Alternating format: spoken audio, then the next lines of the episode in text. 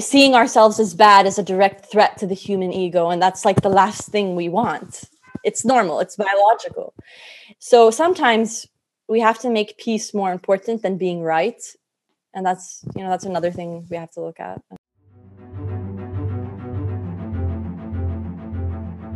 Hello, everyone, and welcome to the On the Ball podcast, where we have curious conversation about life, career, spirituality, and anything in between. My name is Annie Kutut, a civil engineer turned world traveler, public speaker, trainer, and Toastmasters champion. My goal is to bring you inspirational topics and people that can help you find your own definition of success. When you are ready, it is time to be on the ball.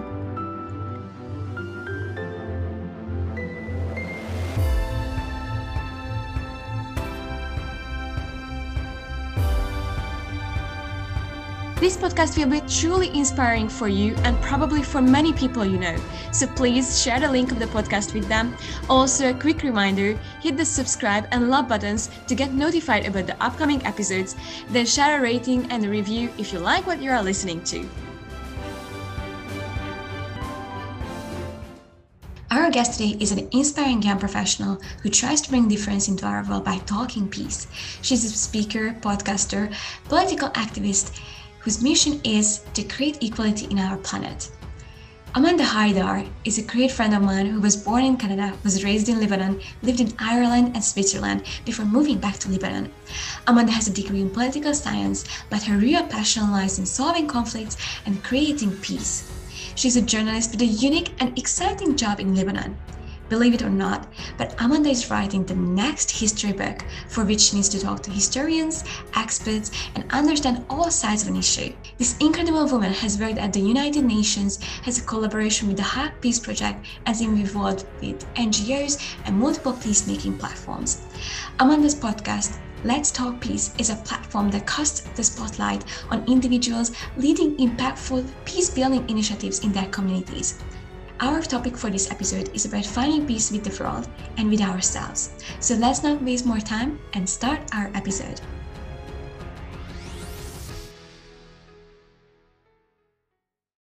Hello everyone, and welcome back to the On the Ball podcast, where our guest is Amanda Haidar, the host of the Let's Talk Peace. I'm so happy to see you here, and I'm always loving this podcast because it gives me a chance to reconnect with friends and share their unique wisdom with the world. So thank you so much for being here. Thank you. I'm so excited to be on. My first question to you is this history book project. It sounds so exciting. How is it coming along?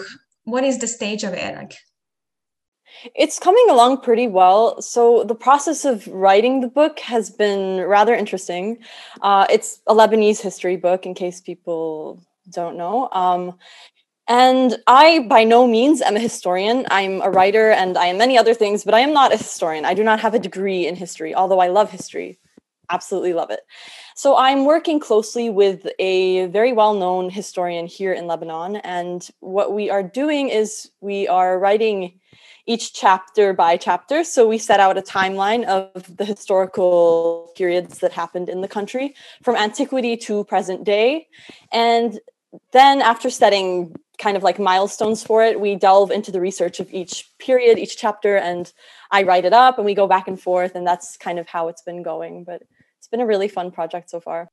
It does sound something like a super exciting project. Is it only the two of you, or are you really interviewing other historians and experts? And yeah. So up until now, it's just been us two, because we're focusing more on like the ancient history of the country. We're still in the mm-hmm. earlier stages, but eventually we will also be conducting interviews with different politicians and policymakers and different individuals uh, that that have things to do with this. So, yeah. Yeah. In that way, like, it's challenging to understand all sides and see who is right and who is wrong. Every coin has two ends. So do you have like a tactic on how to understand and how to figure out which one to include and how to do all these things? That's a very good question. So just some background information on that. So Lebanon itself as a country, it's it's quite divided. It's divided along religious sectarian lines. So there is no single narrative for history. especially for the history of the conflicts that have happened here. So in Lebanon, we've had a civil war from nineteen seventy-five till nineteen ninety, and that entire period is not taught in schools. It's absent from the history books that people learn about. So basically, as a Lebanese citizen, you wouldn't be learning about the conflicts that occurred in the country in the education system, which is pretty messed up, because then the only way that you would learn about these types of issues would be at home, mm-hmm. where a lot of prejudices exist and a lot of narratives differ depending on what background you come from, what, what socioeconomic or what sectarian background you come from. So when we are, so through writing the book, what, who do we decide who to listen to? I'd like to say that we listen to all sides, because every perspective is valid. Mm-hmm. So everybody's pain is valid. Everybody's experience is valid. But validity and truth are two different things. Yes. But to be able to, but to be able to really create a holistic snapshot of the history of this country, you have to consider every perspective. But the main sort of lens through which we are creating this book is, it's not very neutral. I'm not going to say it's neutral, because neutrality would be beyond the point of what we're trying to do with this. The point of this book is to create cohesion mm-hmm. amongst Lebanese society. Because if you think about it, the subject of history, it's never neutral. It's always, as they often say, written by the victor. So exactly. the, the victorious forces, they're the ones that write the history book. They're the ones that create the narrative that is then perpetuated for, mm-hmm. for all time. So, so with this, our agenda, if you will, is peace, as you know. Of course. But that's basically it. So we are presenting history in a very factual way, a very f- phenomenological way. So how would you do that? Like, how do you do that actually? So, okay, with ancient history, it's a little bit easier because nobody really, you know, it's not that contested. It's like facts. Okay, this happened. This is where we come from. The, this empire was here, and then this empire came. But with the modern history, it's it's contemporary history. It's a little bit more complicated. So, oh gosh. So for the chapter of the Civil War specifically, The, the angle that we are going to be taking is a peace-building angle. So I'm going to be explaining a lot of peace-building theory. I have a background in conflict resolution. So we will be focusing on things such as, like, why do wars occur? Okay, these are the circumstances that lead to conflict. And these then are the things that you need to have peace in a society. So how do we solve our issues? How do we move forward together? That's more of the focus. We won't be going very much into the nitty gritties of, oh, this person did this and this person did that. There's a lot of pain on every side. And obviously we will honor that pain, but we will not lose the whole purpose of the book by going into these tiny details of this person did this, they're bad, and this is wrong, and it's this person's fault. Because in a way, everyone is at fault. War doesn't mm-hmm. make sense. It's not rational as, as much as as much as they'd like to paint the picture that it was justified. It, I, in my opinion, as a pacifist, it's never justified. There's always a better way to solve conflict in society. I love the mindset that you want to actually see what was happening and build a lecture out of that. Like, how can we blend it in the fu- in the present and in the future? Because that is what I feel about history books and all about history, that we do and repeat the same things, the same mistakes, and we for some reason never learn from it. And we are never taught how to learn from it. So just yeah. your perspective and creating that piece, a table yeah. of contents, makes the difference. Yeah. Because they say that history repeats itself. And to an extent, this is true, because if we don't learn from our mistakes, we're going to repeat them, obviously. But the thing is, you can learn from your mistakes at both the individual level and the, the wider sociological level of, you know, the macrocosm.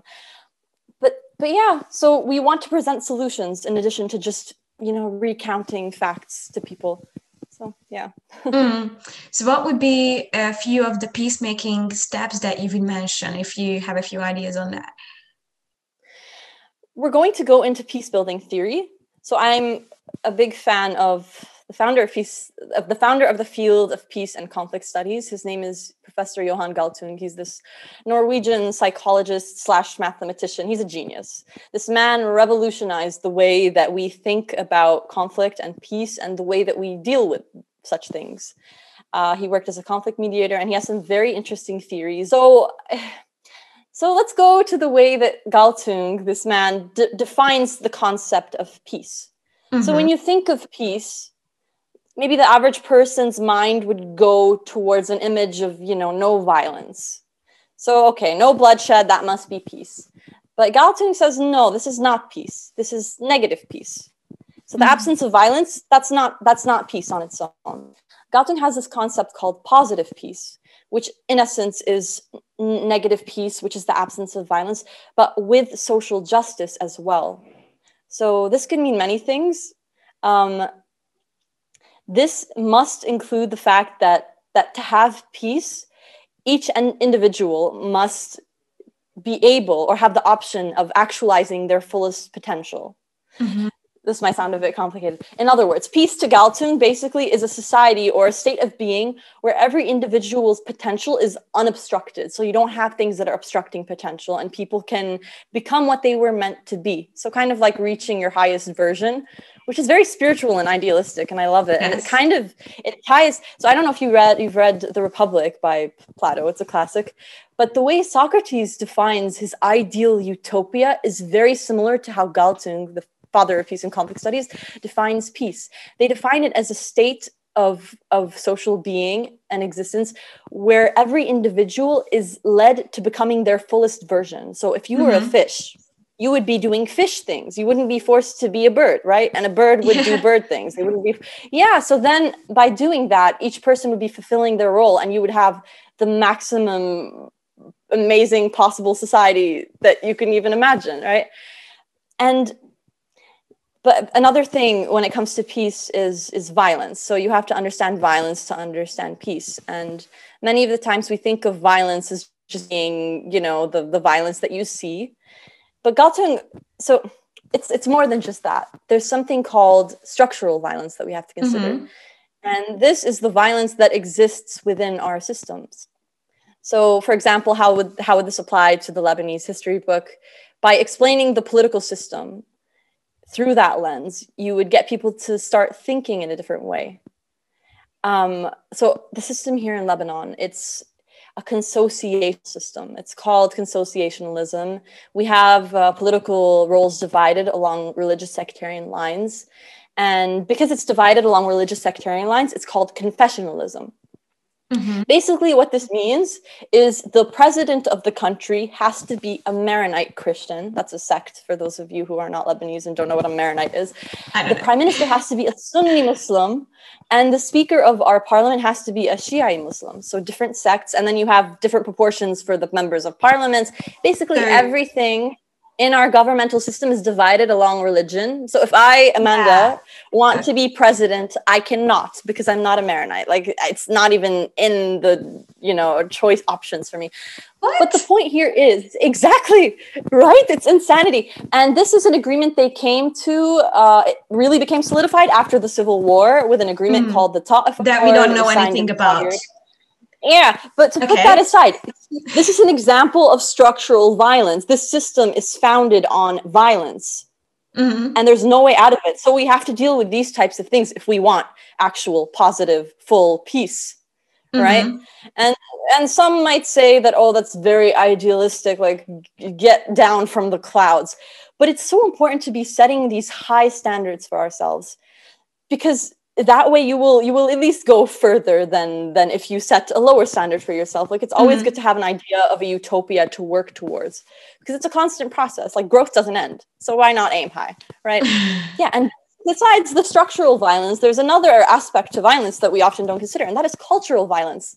The mm-hmm. violence that occurs that, that is basically embedded in different cultures. And we see this with a lot of different belief systems and practices that, you know, might seem normal um from day to day. So we have to look at those as well.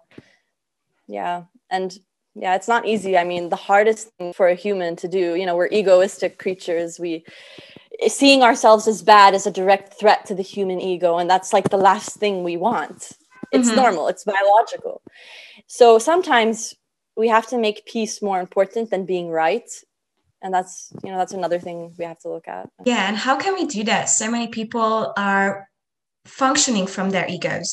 They are doing everything from that side of their mind. So how can we put aside that ego and think more about peace and the other person? I love it. This is an age-old question. All of the gurus, all of the religious teachers, all of the self-help, everyone has tried to answer this question. And I would say the best chance we have for this is through awareness. So just become aware of it. It's okay. Like, we, human nature exists on a spectrum. There's good and there's bad within each and every one of us. But we have free will, and we can choose which aspects of human nature to bring out into the world. But as far as creating more peace goes and, and really getting out of that ego state, which, by the way, is not bad. You're not bad for having an ego. You're mm. human. But it's just good to keep it in check sometimes because you can cause other people pain.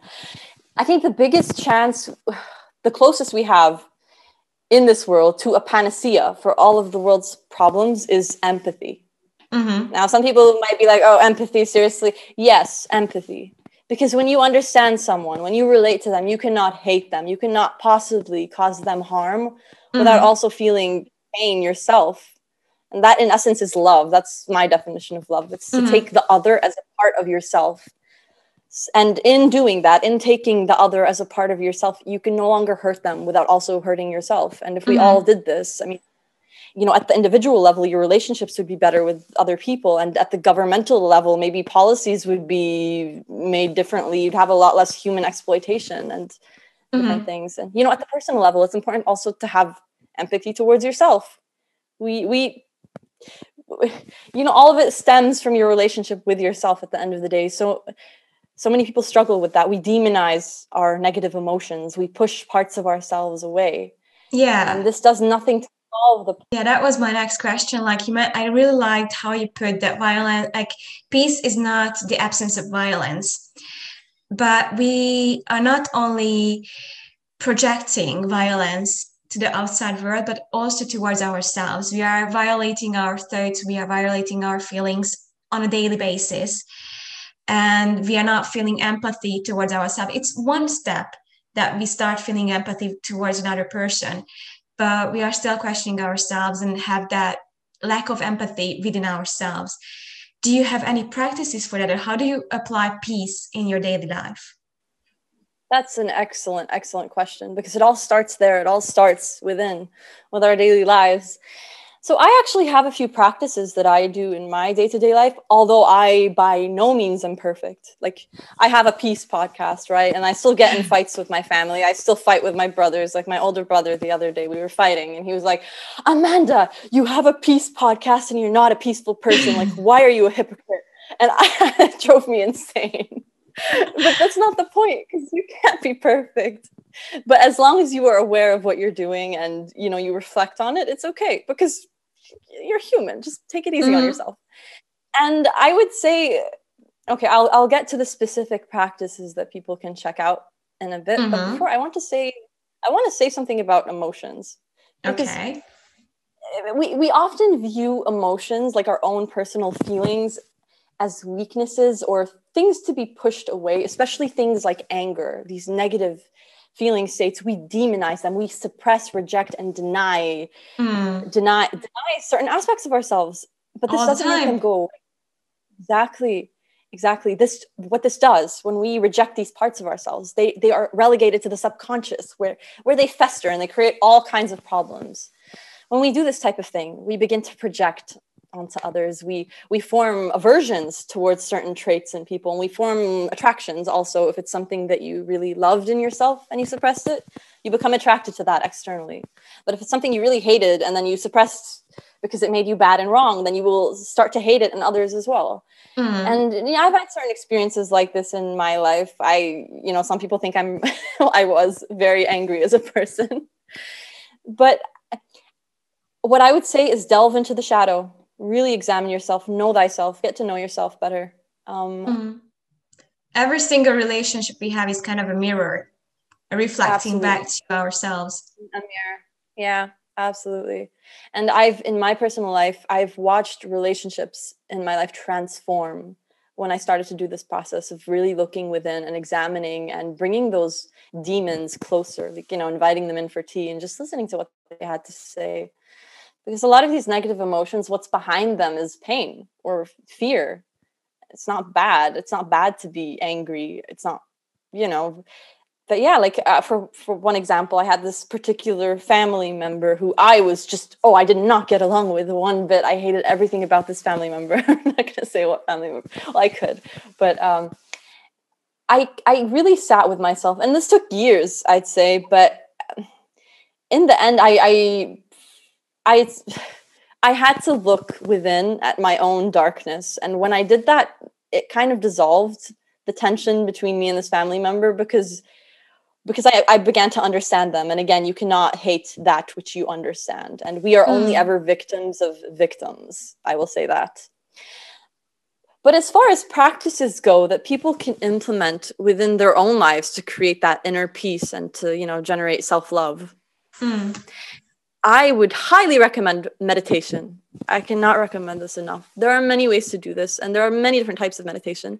Um, some people don't really like the still meditations where you sit there and you like quiet your mind. There are moving meditations. Yoga is meditation. Um, also, I like personally, I do breathing techniques every morning, so I'm I'm a fan of those because it's, you know, it's it's easier to keep with.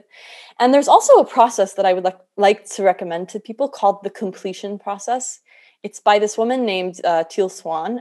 And basically, this is a process that you can practice on yourself, or you can also go to a specialist who will help you, like guide you through it. It's a therapy method, essentially.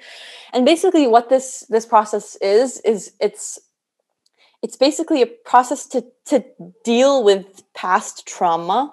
So essentially you go into the trauma and you create resolve there, because a lot of the times in our lives, especially early on in childhood, we go through these traumatic events and we have no resolve. And then they keep creating issues in our present day. And that just doesn't have to be the case. So the moment that you create resolve there, it just, it vanishes. You gain the awareness, you learn the lesson, and you can move forward. But sometimes we're held back by these things. Uh, another process I would like to recommend is a process called The Work by Byron Katie. And this one, yeah, The Work, The Work, it's super, it's amazing. So this one is really good if you're in conflict with another person. It's like, you can download a worksheet off her website. And yeah, I'll leave it at that. Check it out and just meditate. Um, I do not recommend drugs. Never go to, to drugs. Some people, they take ayahuasca like, they and take everything, I guess. Yeah, yeah, because like uh, a lot of like the people that are into the self-help meditation, they, they would go towards like psychedelics for that experience that solves all their issues. It's never, it's never going to solve the issue. Trust me. Like I have not personally gone that route, but I know people who have. And sometimes you do get insights from those types of methods, but then you always attach the ability to get insight to that, that substance. Mm. But you can do it on your own. You can do it organically. It's all within you. And yeah, that's what I say. And then for peace on the outer realm of things, when you have peace within, you just radiate, honestly. It's the energy that you put out and you get it back. Yeah, everything yeah. is energy. Everything like...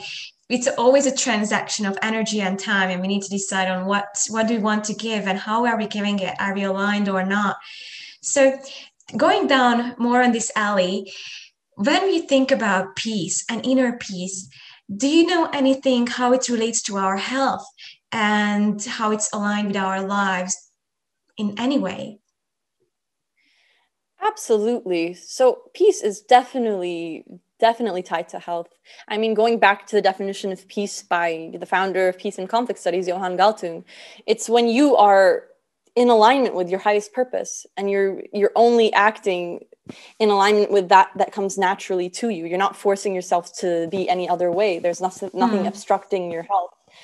So if if we were committed to peace and to our our natural state of being, which in essence can be considered harmony, It, we would be a lot happier. We would be living in alignment with our highest self, and we'd be in a natural state of health and of energy, because peace is, it's definitely conductive to our well-being. And, and by doing this, you would no longer be at war with yourself. You know, we would have a lot less addictions in, in in human society that are happening. Because if you look at something like addiction, like what is at the root of addiction? Does somebody just wake up one day and decide they want to be addicted to this or that? No, it's coming from a place of pain. We're running away from a negative feeling state. There's loneliness behind that. There's pain. So with peace, you're no longer running away from that loneliness or that anger or that fear. You're looking it directly in the face and you're you're resolving it. Mm-hmm. So, so yeah, it's definitely tied to peace. And yeah, and when you're at peace with yourself, you're no longer at peace also with the external world. So you'd have a lot, you know, a lot less crime.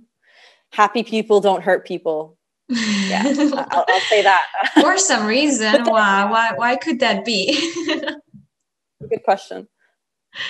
Yeah, well, so then practicing inner and outer peace kind of creates peace everywhere. And when we find the steps and break them down to daily practices, that aids not only us, but the whole world. Is that correct? Absolutely. So that's why self-love is so important. It's something that's thrown around a lot these days. It's like a, you know, a buzz, a buzzword, but it is so important to, to love yourself, to be at peace with yourself, whatever you want to call it, because it really does start there. I mean, it really does. Unfortunately, many peace movements, they are called radical, they are called crazy, and they are fighting against the government. They are fighting against what should be. What do you say to that? Okay, so in my personal understanding of in the world, according to Amanda, I, I believe that these radical movements that involve violence are not peace movements. When you have violence, that's not peace. But... because when you're fighting something, an oppositional force, you're not going to get what you want because you're playing a zero-sum game. I win, you lose. Zero-sum games do not work. This is also proven by research. The zero-sum games that we play, they do not work. What is a zero-sum game? Could you explain that? Yeah, so basically it's I win, you lose. Uh, I can have this, but then you're going to lose, or you win, and then I'm going to lose. But you mm-hmm. can create a scenario where both sides win. And I think with a lot of these violent peace movements, there's a lack of understanding among the parties. And that that just makes things escalate. Because if you had effective communication, you would have a better shot at attaining that, that peace or that goal that you want. When communication begins to deteriorate, that's when you get conflict. Um, another reason why people might consider peace movements radical, maybe if they don't involve violence, would be because they are scared of change. A lot of the times we fear that which we don't understand, and that's totally normal, but you know, that, that risks being labeled radical.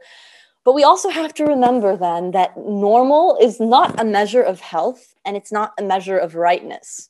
For example, mm-hmm. you know, in the past, women drink, like pregnant women drinking alcohol, that was considered normal, or, you know, owning slaves, that was considered normal. Normal is not a measure of good. It's not a measure of health. So we need to be more open. Yeah. Have you ever been called radical? Yes. Yes. What was your response?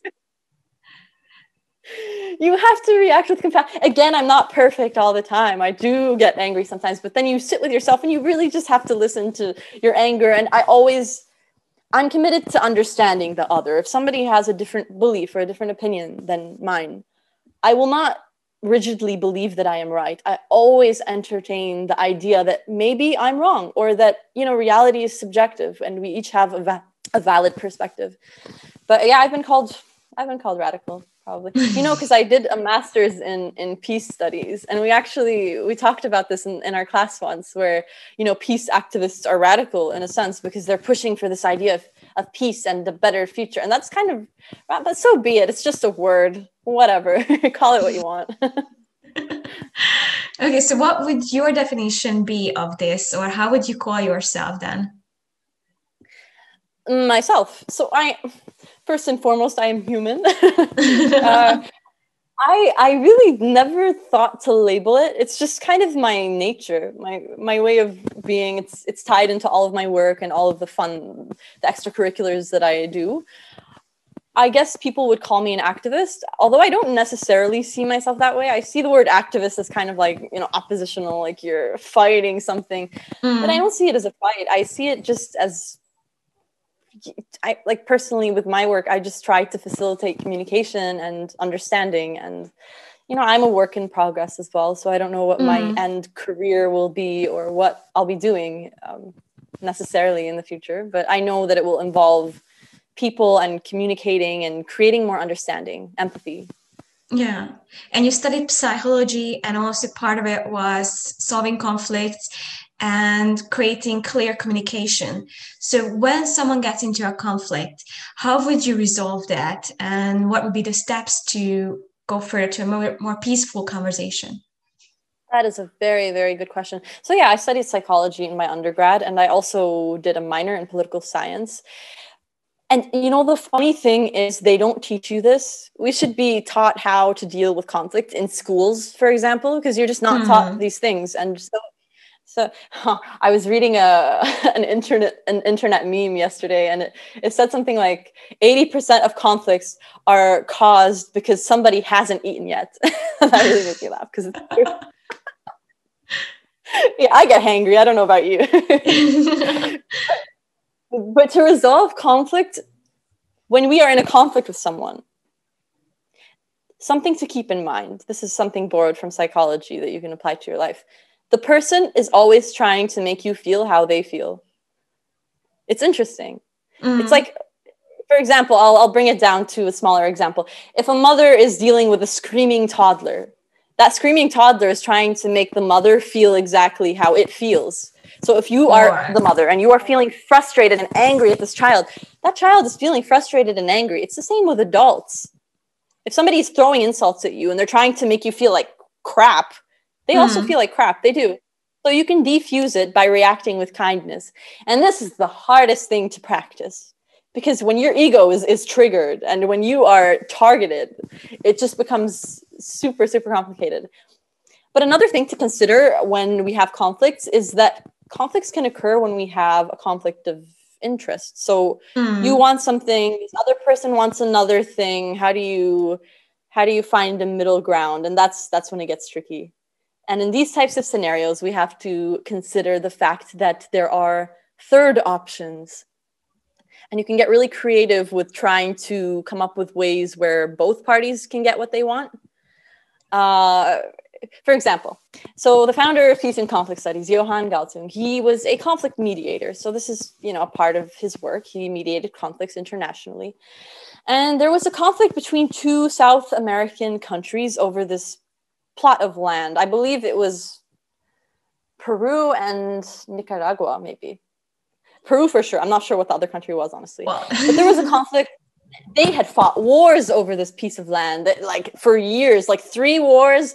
And there was just no way that they were going to come to an agreement with this. And then Galtung, as a mediator, he speaks to both sides, and they come to a very, very creative agreement that worked and that ended all the wars. And do you know what this was? They basically made this plot of land a common zone between both countries, so it belonged to both of them. And they made it a national park, and they invested in it, and they made it beautiful, and it generated income, money for, for both countries, and everybody was happy, and there you go. So there really are ways that both sides can win. And then you have your Israel and Palestine conflicts and your, you know, Armenia and Azerbaijan conflicts that are a bit more difficult to deal with. Yeah. But, you know, it's a work in progress. We still have a lot, long way to go. And another thing is also, if the other person doesn't want peace, you, you, can't, you can't. You can't really do much there. If somebody is committed mm. to, to keeping the conflict alive. So how to let go of that? How how can we let go? That's, you know, that's that's one issue that the world faces that we don't quite have answers towards yet. But I believe that if we have to remember that we're all human and that we all belong to one another. Sometimes we forget this. And uh, you have to want peace to, to create it. And we need to prioritize peace. We need to prioritize it. And we need to be, yeah, we need to be willing to see ourselves as bad, because oftentimes, you know, we hurt people. And this occurs at the, the national level of countries and at the individual level. It does. And as we, as you also mentioned in the beginning, and also now, we are all responsible for our own feelings. If we feel something, we try to make the other person feel the same way. So how can we get get rid of it within ourselves, so we don't even start making the other person feel bad. How what, how does that work? That's a, yeah. So the first thing would be, do not push that negative emotion away. For example, if you are prone to, you know, getting triggered with anger and reacting angrily at, at your mother or your boyfriend or whoever it is, like you're just kind of a rage monster. Don't push your anger away. Okay, you don't have to express it, but sit with it. Just listen to what it's trying to tell you, because emotions are kind of like like little little alert signals. They're they're making you aware of a boundary that you have or something that's not being expressed. And the interesting thing with anger, for example, is that it's a cover emotion. It's like ice on the sheet of a lake. Behind anger, there's always something else. It's it's usually helplessness. So you have to deal with that underlying emotion. So look deeper into it. Don't run away from it. Don't make it bad or wrong, but also don't hurt people, because you know, it's only going to make things worse. You're not going to get your thought across, and you're not going to create resolve in that in that relationship. Mm. So really sit with yourself. Get on that meditation. Meditate. Do your breathing techniques. Reflect. Write. Uh, journaling is excellent. It's like therapy, but personal therapy for yourself. Like if you're angry, another practice that I recommend to people is to take a piece of paper and a pen and just go crazy. Write everything that's making you angry. It defuses the emotion, and then and then you gain awareness also as to why you're feeling the way you're feeling. Mm. So yeah, in a nutshell, don't demonize your emotions. Sit with them, listen to what they're telling you, and also try to have compassion and empathy for the person in front of you. Mm. And when we have done that, when we have become aware of why we feel the same way, why it triggered us, because I think it's kind of a trigger that makes you feel like, okay, I snap now. So when we are aware of that, do we let others know? So do we let that person who triggered us know, or do we just kind of let it go? I I would say communicate it. Absolutely. This stuff strengthens relationships when we can be vulnerable enough to say, you know, I was really hurt by by that. I felt this way, and I I made it mean this. I made it mean that I was this way. People, their their guards will melt melt away. And that's how you deepen connection, by being vulnerable mm. to others. But then don't you think, like, when you express that, like, yeah, that made me feel this way, then it kind of create, like, it's, of course, vulnerability. But in a way, your head created an extra version of what they have meant, and they didn't mean that way. So it kind of hurts them to to do it, even though they didn't mean it that way. So, you know, you get you get what I mean. Yeah. I mean, if you were in a conflict with the person and they just thought you hated them or that you were lashing out at them for no reason, it's it's probably better to be vulnerable and really express the genuine emotion there than than to make mm. than to allow them to make it mean something else entirely in their own heads. So always be honest. Uh, yeah, and also conflict in life is inevitable. It's a part of life. But the way that we deal with it and the way that we manage it is everything. You can either manage it in a way where you I grow and learn, or you can leave it to, to, to take its own course and, you know, go wild and blow up to unbelievable proportions, like, like war. Mm. Yeah. And I really love the expression. I actually wrote it down immediately when you said, we are victims of victims. Could you elaborate on that, what you mean by that and how you think of that? Like I was saying before, hurt people hurt people. Happy people don't don't go around causing others pain, at least not intentionally. But a lot of the times we go through these traumas in our lives and they cause us to act in certain ways, maybe sometimes in hurtful ways. And by understanding that the person that is hurting you is also hurt, you create compassion. And with that compassion, you, you can no longer blame them. But a lot of the times when we are hurt, it's an ego thing as well. So you, we make it mean something like, we're not good enough, this person doesn't love me, you know, I'm flawed, I'm not enough. I think that's actually at the root of it. It's like we make it mean that we are not enough. Yeah. Or that we are bad and we are, you know, bad or evil or unacceptable mm. in some way. And that damages our ego, which is fine. Again, we're humans. We have egos, like we have arms and noses and eyes. But by understanding that it's not necessarily about you, it's that person, that they're in, they're not in peace internally, they're not in alignment, and that's why they go around hurting people, then you are able to remove yourself from that. And you, you can live your own life. And if that person is super toxic and they don't want to get better or they keep hurting you, then sometimes the best thing would be to keep some distance just to protect yourself, because you can't force people into awareness. But yeah, just understand that it's not about you, and that would at least make you feel better. And that's that's why it's so important to be creating that peace within at the individual level. Because when you do that, you will no longer hurt people. You will no longer hurt people because doing so will also hurt you, and you don't want that. That goes against your ego's nature.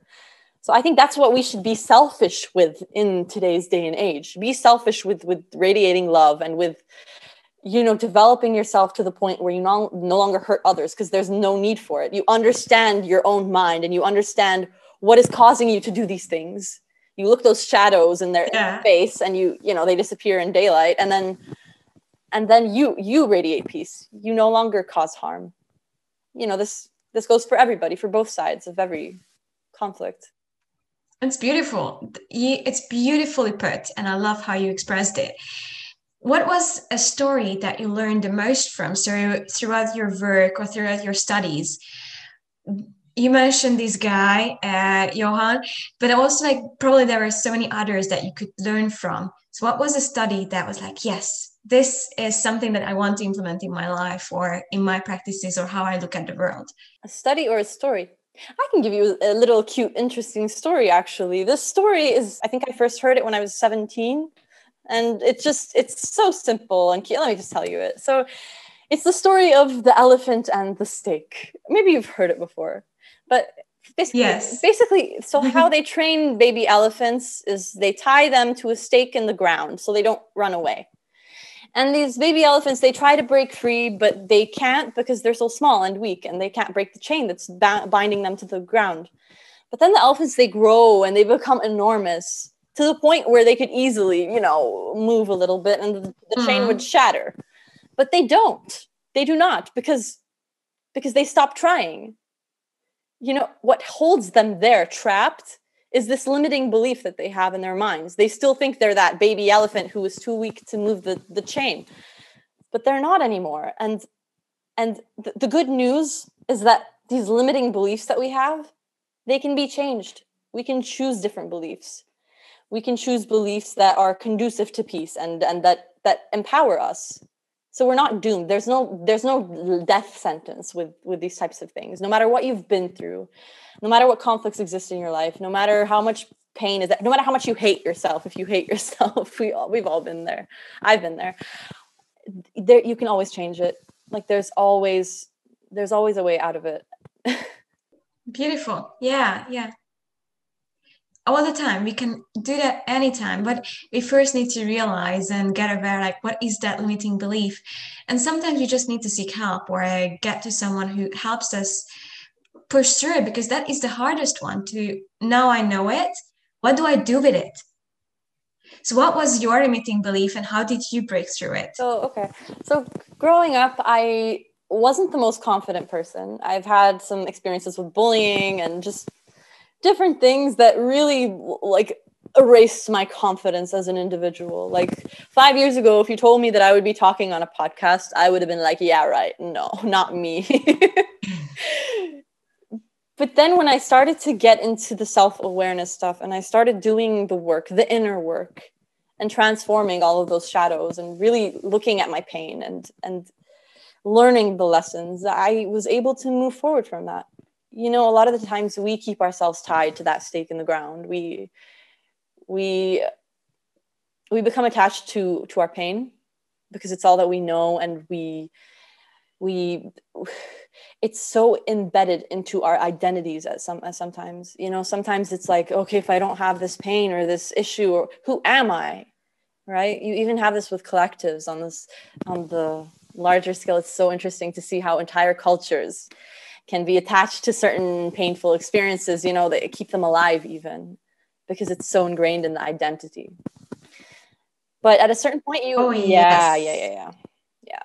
And this causes so many issues. So in the same way that an individual should look into their history and their inner pain and, and traumas and resolve them to create inner peace. You know, we can also be doing this at the international level with different countries and their histories. For example, with this history book that I'm writing, you have to look at the problem. You have to understand what led it to become, to manifest, in order to create that resolve. So yeah. Yeah, in a way, it's like the, the psychology work that you do at the individual level. This is what I'm doing with Lebanon. It's like, look into your history. This trauma caused this, and this is why you're so messed up. But yeah. We can change it. Doing psychology on a political and country scale. That's my passion. Yeah, I love just bringing those two together. It does sound super exciting and a different way of looking at history and different way of looking at our countries. Thank you for making all the work and putting in all this effort and talking to all these people for us so they can, we can be aware of it. So we are leading up to our final questions, which the first one is, what is your definition of success? My definition of success? I see success as something subjective. It means something different to each person. But I would say success, success is our ability to, to fully actualize our personal potentials. So reaching your highest state of being, you know, as Eniko or as Amanda. The highest version of Amanda is going to be different than the highest version of Eniko or, or from anybody else. But really being able to focus on your inner journey and to be true to yourself, that's success. Because a lot of the times in our societies, we are told that, you know, this is success, being a doctor or an engineer. If you're not a doctor or an engineer, you're a failure. That's how it is in my culture, guys. That's how it was. Mm. But then to have the courage to deviate from that and to go after what comes naturally to what you're drawn towards, what brings you joy, that is success. Yeah, that's my idea of success. Yes, definitely. Finding our own inner journey and just going through with it. Doesn't matter who does what. This is my journey. That is your journey. And we are the same. We are equal. Yeah. No matter where, where the journey leads. We complement one another. If each person would follow their joy, the world would be a much, much better place. it, it would be mm-hmm. more efficient too. You wouldn't have people in jobs that they hate. Although that is a bit lofty and idealistic, but that's, you know, a lot of A lot of the, that's a lot of how it is. My second question to you is, we have been talking about peace and you were so passionate and I love your passion and dedication towards this, this topic. But if you would have one minute to share your message with the whole world, like your most important message, and the whole world would be listening right now, what would that message be in that one minute? In one minute, my message to the world would be, I like this, it's like a soapbox moment. Okay, my message to the world would be that empathy is so important. I know we, we all intuitively understand this, but it's one thing to say it and another to practice it. This is, this is in essence what every religion has preached throughout time, what every, you know, wise man and guru. It's it's about taking the other as a part of yourself. I think that's the panacea to all of the world's problems. Okay, not all of the world's problems. But besides that, it's it's okay, the reason for this is because if you think about it, effective communication is the backbone of peace.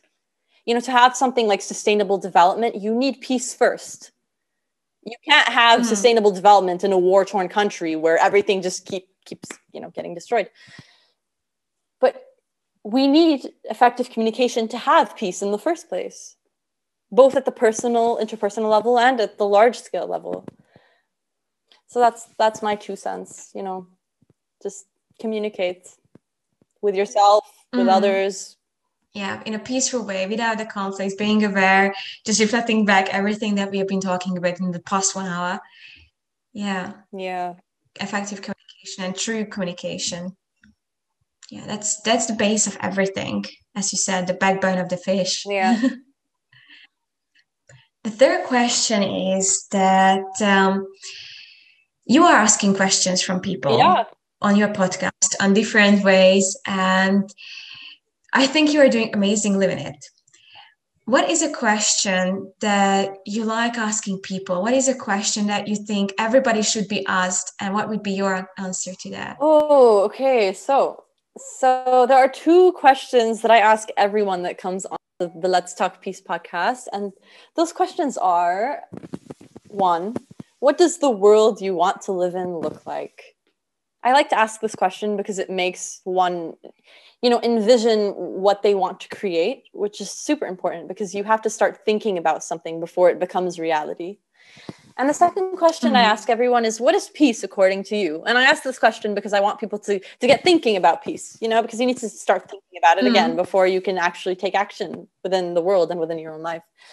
So what does the world I want to live in look like? I want to live in a world where radical empathy is the norm, where we are committed to understanding one another. Because again, effective communication, that's that's where it all starts. I want to live in a world where people can pursue what they are naturally inclined towards, and there's there's no pressure to to be something that you are not, because that way you will never be happy. You know, the purpose of life is not to arrive to death having lived according to someone someone else's idea of success or somebody else's standards for, for you. Life is to be enjoyed.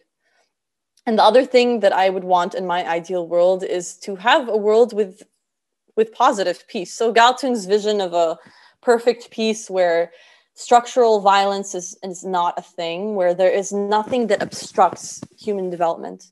Be that the promotion of, of foods that actually kill you, or of government systems that, that prevent justice, and where our cultures can live in harmony as well. Because a lot of these issues that exist within different civilizations, if you will, they, they can easily be solved if we were just committed to communication.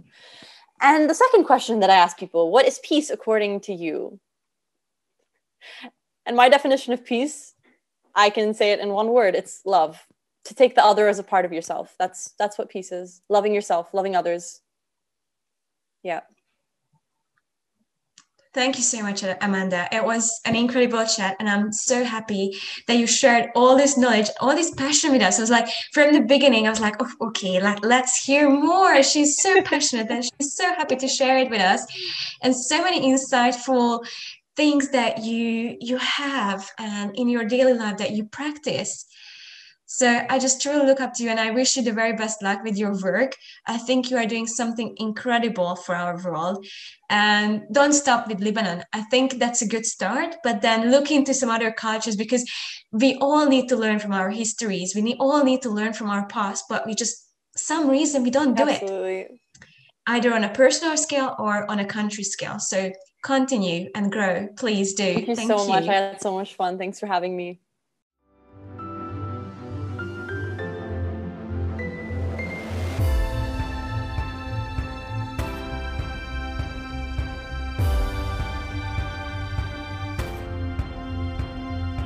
Let's talk peace. This is my challenge for you for the next couple of weeks, to try to be aware of your feelings and feel empathy towards the people we interact with on a daily basis.